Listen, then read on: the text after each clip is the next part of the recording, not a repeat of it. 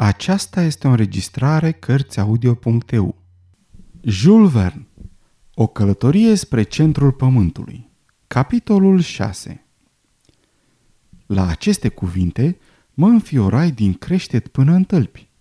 Totuși, reuși să mă stăpânesc. Eram hotărât să mă comport în modul cel mai demn și mai rațional cu putință.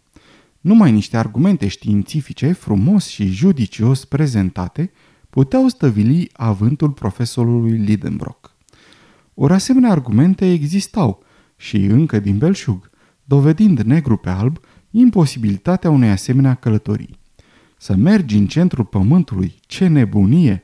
Am amânat însă pentru moment această discuție, așteptând o clipă mai prielnică și ocupându-mă de ceea ce deocamdată era mult mai urgent și mai important pentru noi, de prânzul nostru. E inutil să vă mai relatez cu câtă furie început să blesteme și să o cărască unchiul meu când află că în cămara noastră sufla vântul. Totul se lămuri însă numai decât. Menajera Marta își recăpătă libertatea.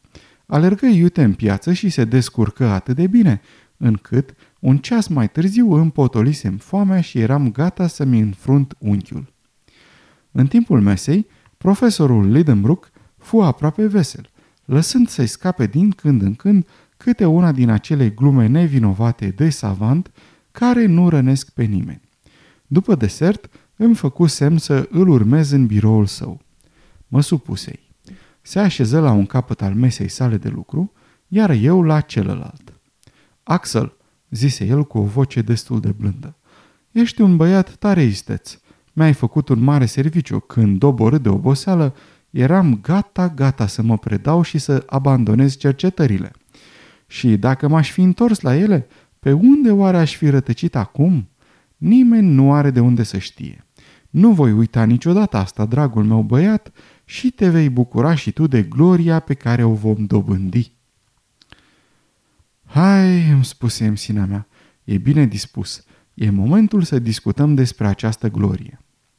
Înainte de toate, urmă unchiul meu, îți recomand cea mai mare discreție. Înțelegi?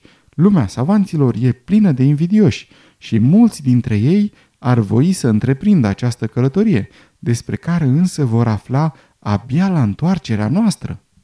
Crezi, îl întrebai, că numărul acestor îndrăzneți este atât de mare? Cu siguranță.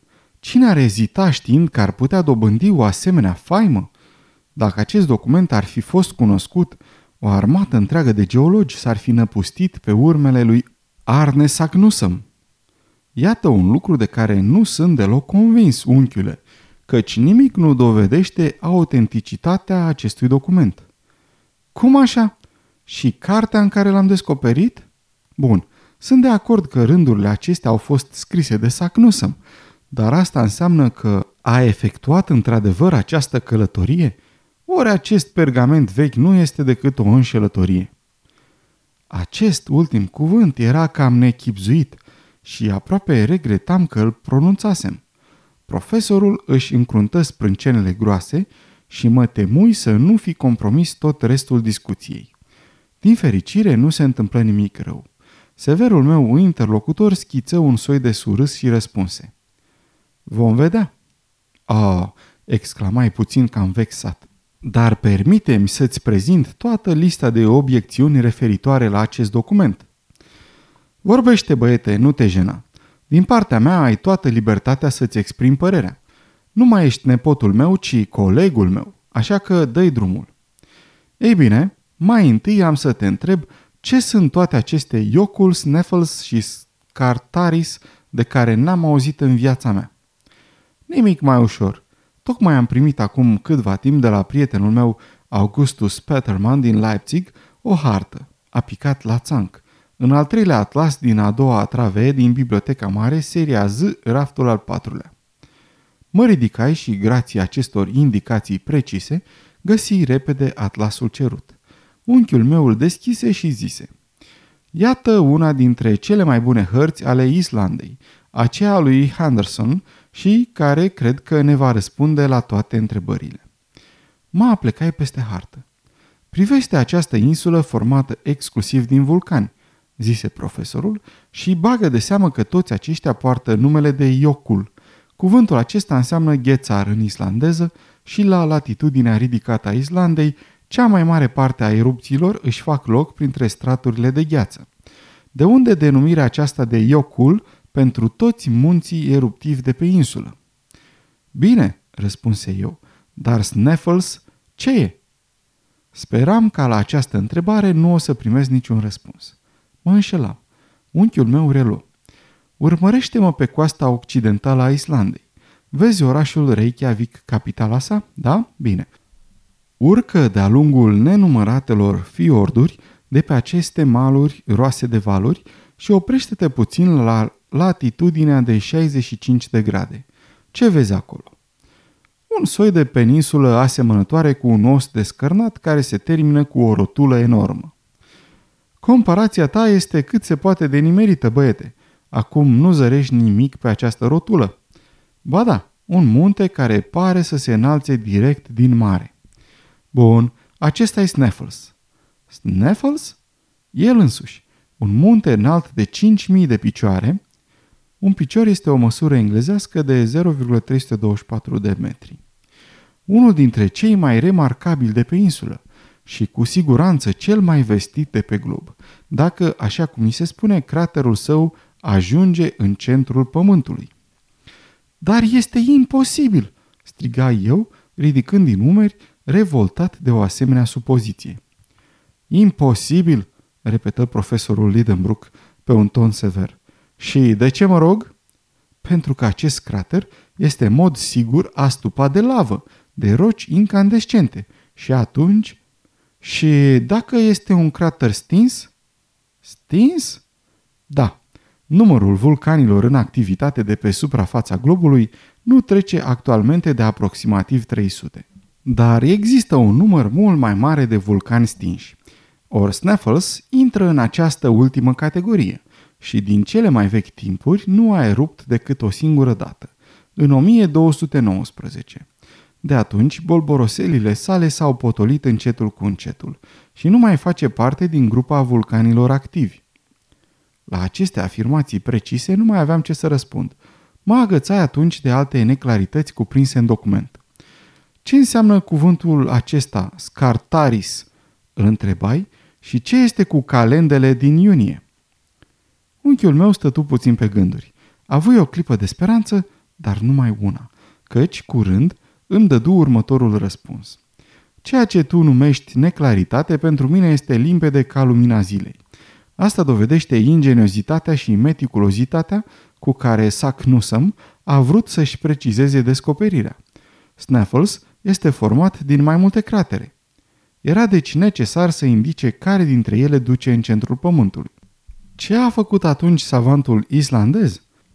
A observat că în preajma calendelor lui Iulie, adică în ultimele zile ale lunii iunie, unul dintre piscurile muntelui Scartaris își proiecta umbra până la gura craterului în chestiune și a consemnat acest fapt în documentul lui.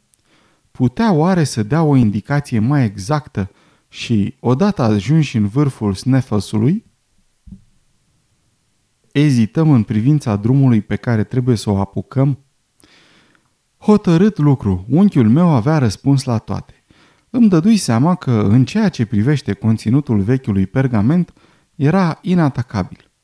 Încetai deci să îl mai hărțuiesc în legătură cu acest subiect și, cum trebuia să-l convin cu orice preț, trecui la obiecțiile de ordin științific, care, după părerea mea, erau mult mai serioase. Haide, spuse sunt obligat să accept că fraza lui Sac nu să-mi este clară și nu lasă nicio umbră de îndoială. Sunt de acord chiar că documentul pare să fie absolut autentic. Savantul acesta a coborât în adâncurile vulcanului, Saknussemm a văzut umbra lui Scartaris mângâind marginile craterului înainte de calendele din iunie. A auzit chiar povestindu-se în legendele din epoca lui că acest crater ajungea până în miezul pământului. Dar că a ajuns el însuși până acolo, că a făcut această călătorie și că s-a întors teafăr și nevătămat, aceasta nu. De o sută de ori nu. Și care este motivul pentru care te îndoiești? Spuse unchiul meu pe un ton deosebit de ironic. pentru că toate teoriile științifice demonstrează că o asemenea călătorie este practic imposibilă. Toate teoriile susțin asta? zise profesorul cu o falsă naivitate. Ah, ce neplăcute mai sunt teoriile astea! Cum o să ne mai încurce bietele de ele? Îmi dădusem seama că își bate joc de mine, dar totuși continuai. Da, este unanim recunoscut faptul că sub pământ căldura crește aproximativ cu un grad, la o adâncime de 62 de picioare. Ori admițând acest raport constant, iar raza circumferinței terestre măsurând 150 de leghe, asta înseamnă că în centrul Pământului temperatura trebuie să depășească 200 de mii de grade. Am deci tot dreptul să îmi pun întrebarea dacă se poate pătrunde într-un asemenea loc. Așadar, Axel, pe tine căldura te pune în încurcătură? Bineînțeles, dacă am ajunge la o adâncime de 10 leghe doar, am fi la limita scoarței terestre și temperatura ar depăși 1300 de grade. Și ți-e frică să nu cumva să te topești? Te las pe tine să decizi în această privință, i-am răspuns eu arțăgos. Atunci, iată ce decid eu, replică profesorul pe un ton de parcă ar fi vorbit de la catedră. Nimeni, nici tu, nici altcineva nu poate ști în mod sigur ce se petrece în interiorul globului, dat fiind faptul că doar a 12-a mia parte din raza lui ne este cunoscută. Știința este eminamente perfectibilă și fiecare teorie este anulată de o nouă teorie. Nu am crezut până la apurie că temperatura spațiilor planetare scade mereu și nu știm astăzi că cele mai mari geruri din atmosferă nu ating mai mult de 40 sau 50 de grade sub zero. De ce nu ar fi la fel și în ceea ce privește căldura din interiorul Pământului? De ce la o anumită adâncime, temperatura nu ar ajunge la o limită staționară în loc să se ridice până la punctul de topire al mineralelor celor mai rezistente? Întrucât unchiul meu deplasase discuția în câmpul ipotezelor, nu am mai avut ce să-i răspund. Ei bine, îți voi spune că savanți autentici, Poisson printre alții, au dovedit că dacă în interiorul globului temperatura ar fi fost de 200 de mii de grade, gazele incandescente provenite din materiile topite ar căpăta o asemenea elasticitate încât scoarța terestră nu ar putea rezista și ar plezni ca pereții unui cazan sub presiunea aburilor. Asta este părerea lui Poisson, unchiule, nimic mai mult. De acord, dar este de asemenea și părerea unor alți eminenți geologi, care susțin că interiorul Pământului nu este format nici din gaze, nici din apă, nici din cele mai grele roci pe care le cunoaștem, căci în cazul acesta Pământul ar fi de două ori mai ușor. O, cu ajutorul cifrelor poți dovedi tot ce vrei. Dar dacă te folosești de fapte băiete, e același lucru? Nu s-a constatat că numărul vulcanilor a scăzut considerabil din cele mai vechi timpuri și până acum și dacă într-adevăr în centrul Pământului temperatura este foarte ridicată, nu se poate trage concluzia că tinde să scadă? Unchiule, dacă te menții în planul supozițiilor, nu mai avem ce discuta. Iar eu îți spun că opinia mea coincide cu opiniile unor oameni extrem de competenți. Îți amintești de vizita pe care mi-a făcut-o celebrul chimist Humphrey Davy în 1825? Deloc căci am venit pe lume de-abia cu 19 ani mai târziu. Ei bine, Humphrey Davy, în trecere prin Hamburg, a venit să mă vadă. Am discutat pe îndelete și, printre altele, am abordat și ipoteza conform căreia miezul pământului ar fi lichid. Amândoi am căzut de acord că așa ceva ar fi cu neputință, întrucât există în legătură cu asta un aspect încă neilucidat de oamenii de știință. Și care ar fi acesta? Întreba eu puțin uimit. Ca și oceanele, această masă lichidă ar fi supusă atracției lunare și în consecință de două ori pe zi s-ar produce în interior fluxuri și refluxuri, care, împingând scoarța terestră, ar da naștere unor cutremure puternice. Dar este totuși evident că suprafața globului a fost supusă combustiei și de aceea ne este îngăduit să presupunem că această crustă exterioară mai întâi s-a răcit în timp ce căldura s-a retras în centru. Te înșeli, îmi răspunse unchiul meu. Pământul s-a încălzit prin arderea suprafeții sale și nu altfel. Suprafața sa era compusă dintr-o mare cantitate de metale, cum ar fi potasiul, sodiul, care are proprietatea de a se aprinde imediat ce intră în contact cu aerul și apa. Aceste metale au luat foc atunci când vaporii atmosferici, transformați în picături de ploaie, s-au revărsat pe pământ și cu timpul, atunci când apa a început să se infiltreze în fisurile scoarței terestre, pătrunderea ei a determinat noi incendii, cu explozii și erupții. În felul acesta se explică numărul mare de vulcani din epoca de formare a Pământului. Dar iată, într-adevăr, o ipoteză ingenioasă, striga eu oarecum fără voia mea, și în legătură cu care Humphrey Davy mi-a făcut o demonstrație chiar aici, acasă la mine, printr-o experiență foarte simplă. Am meșterit o sferă de metal, în compoziția căreia intrau în principal cele două metale pe care le-am menționat și care înfățișa într-un mod desăvârșit globul pământesc. Și ori de câte ori lăsa să cadă pe suprafața ei o picătură foarte fină, începea să se umfle, se oxida și dădea naștere unui mic munte. În vârful lui se căsca un crater. Avea loc o erupție care răspândea pe suprafața întregii sfere o asemenea căldură de ți era imposibil să o mai ții în mână. Scepticismul și nihilismul meu începeau într-adevăr să se clatine în fața argumentelor profesorului. Le puncta de altfel în valoare cu pasiunea și entuziasmul care îl caracterizau. După cum vezi, Axel, adăugă el, structura nucleului central a generat diverse ipoteze printre geologi. Nu se poate dovedi în niciun fel că ar fi vorba de o temperatură ridicată în interior.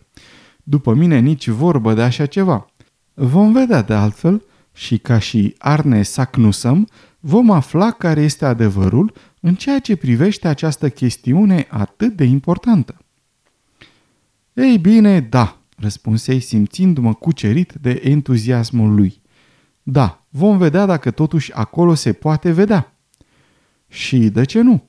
Nu ne putem bizui pe niște fenomene electrice care să ne lumineze și chiar pe atmosferă care datorită presiunii poate deveni luminoasă, pe măsură ce ne apropiem de centru. Da, cuvința eu, da, este posibil la urma urmei. Este în afară de orice îndoială, spuse triumfător unchiul meu, dar nicio vorbă, pricepi, nicio vorbă despre toate astea, nu cumva să-i vină cuiva ideea de a ajunge în centrul pământului înaintea noastră. Sfârșitul capitolului 6